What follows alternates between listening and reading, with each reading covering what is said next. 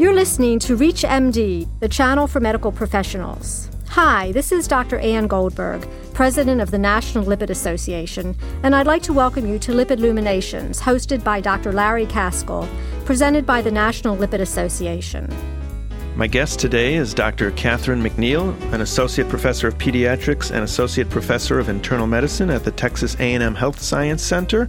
She is also a member of the Division of Cardiology, co-director of the Women's Cardiovascular Health Clinic, and co-director of the Children's Cardiovascular Health Clinic at Scott and White in Temple, Texas.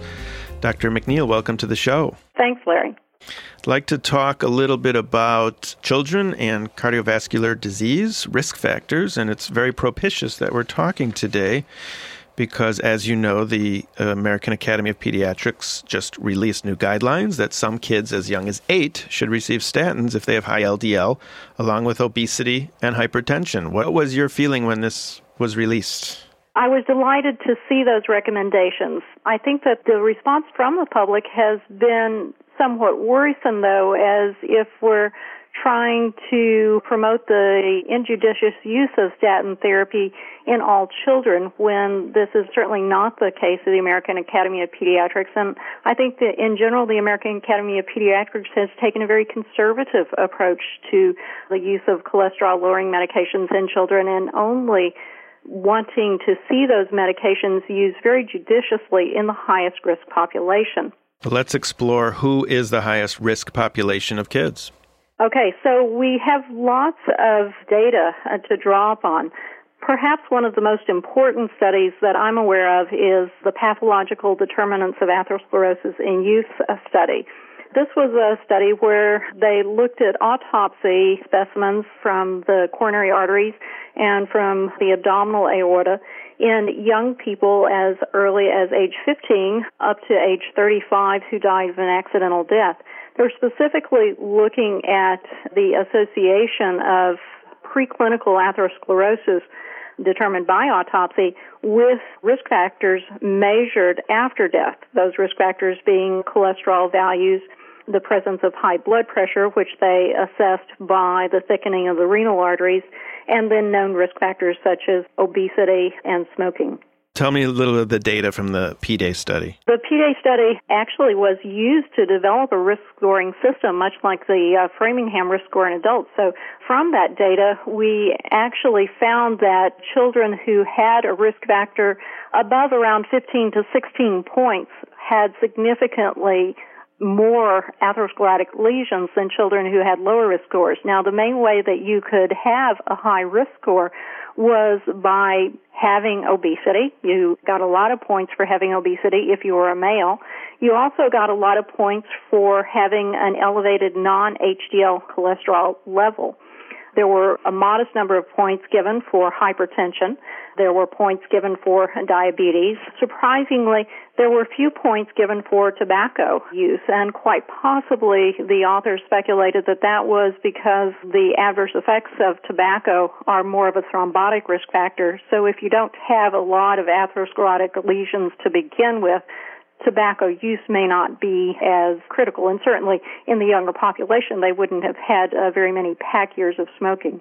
So the metabolic syndrome, which includes obesity and a dyslipidemia associated with obesity, certainly would have contributed significantly to the increased prevalence of atherosclerotic lesions in the PDAY study. Catherine, has anyone done any IMT studies in kids looking at seeing what their carotid arteries look like while they're alive? Yes, there was a very large study that was done by the Wiegman Group, which looked at the use of statin therapy in close to 200 children randomized to statin versus placebo, and they followed carotid intimal thickness.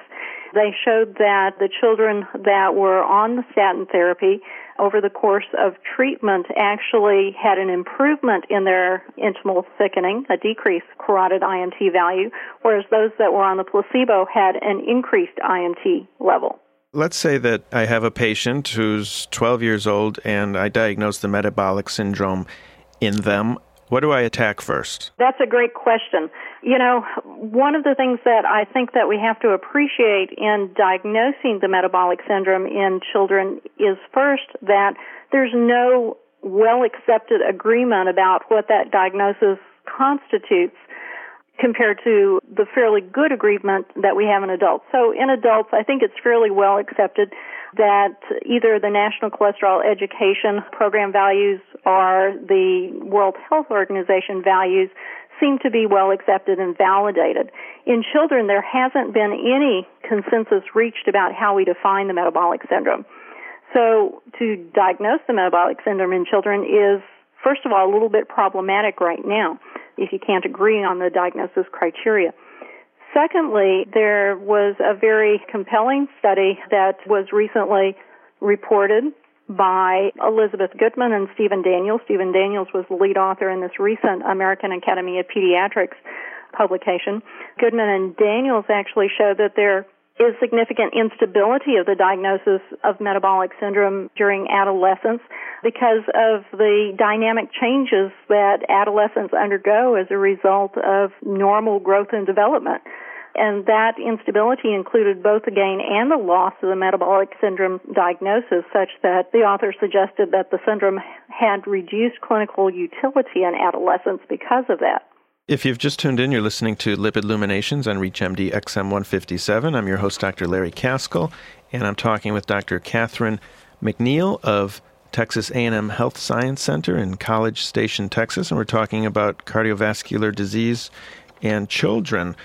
Catherine, so if we can't really agree on a diagnosis, and if it changes with maturation and growth, it makes it very difficult to intervene.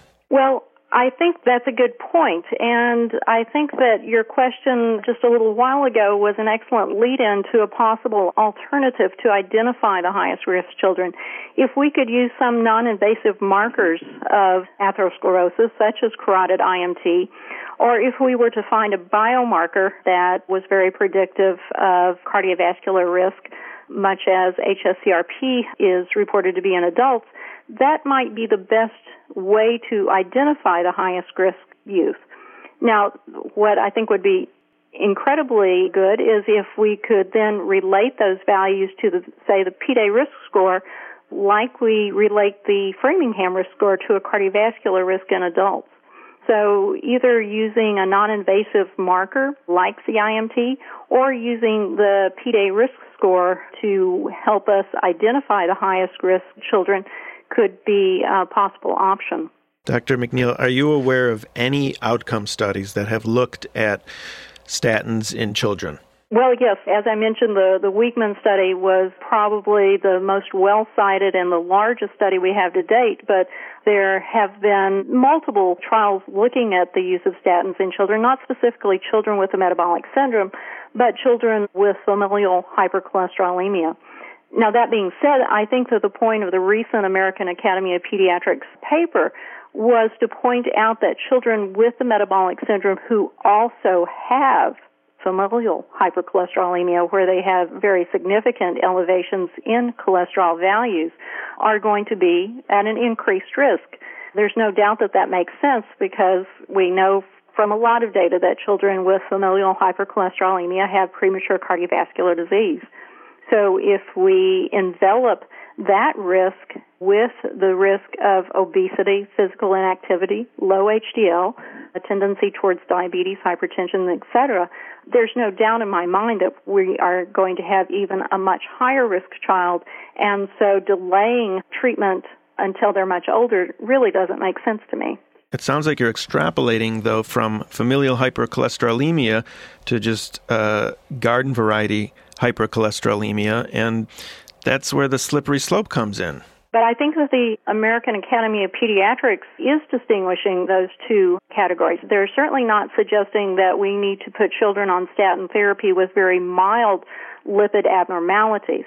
The lipid abnormalities associated with metabolic syndrome really don't include necessarily a very elevated LDL cholesterol. In fact, that doesn't even comprise the diagnostic component of the metabolic syndrome. Uh, recall that the dyslipidemia associated with metabolic syndrome is low HDL, hypertriglyceridemia, and particularly the LDL associated with small, dense lipid particles. If you superimpose that atherogenic dyslipidemia on familial hypercholesterolemia, you certainly have a child that needs to be much more aggressively managed. I'd like to look at this in a macro picture of our society and it seems like this problem of metabolic syndrome in children or obesity in children is not going to be solved by just putting them on more medication. It really seems that we have to attack it from a different point of view. Do you share that opinion? I think that there has been a phenomenal amount written about that in the literature, both in the adult realm and the pediatric realm. There's no doubt by anyone that lifestyle modification is the place to begin. The use of medications doesn't mean that we abandon lifestyle modification or lessen our intensity on emphasizing lifestyle modification. When I see patients in clinic Unfortunately, I have difficulty motivating their parents right. to implement the lifestyle modification at home. If we have difficulty motivating the parents to understand the health significance of obesity and physical inactivity, we certainly have even a much greater inability to get that point across to a teenager. Have you been treating adolescents with statins? I mean, obviously the high risk ones. Sure. Scott and White has been participating in a very small American Heart Association study where we've actually looked at a variety of non-invasive markers associated with vascular injury and seeing how those markers might normalize in children with familial hypercholesterolemia with statin therapy versus simply diet alone. We hope to have that data forthcoming in the next year.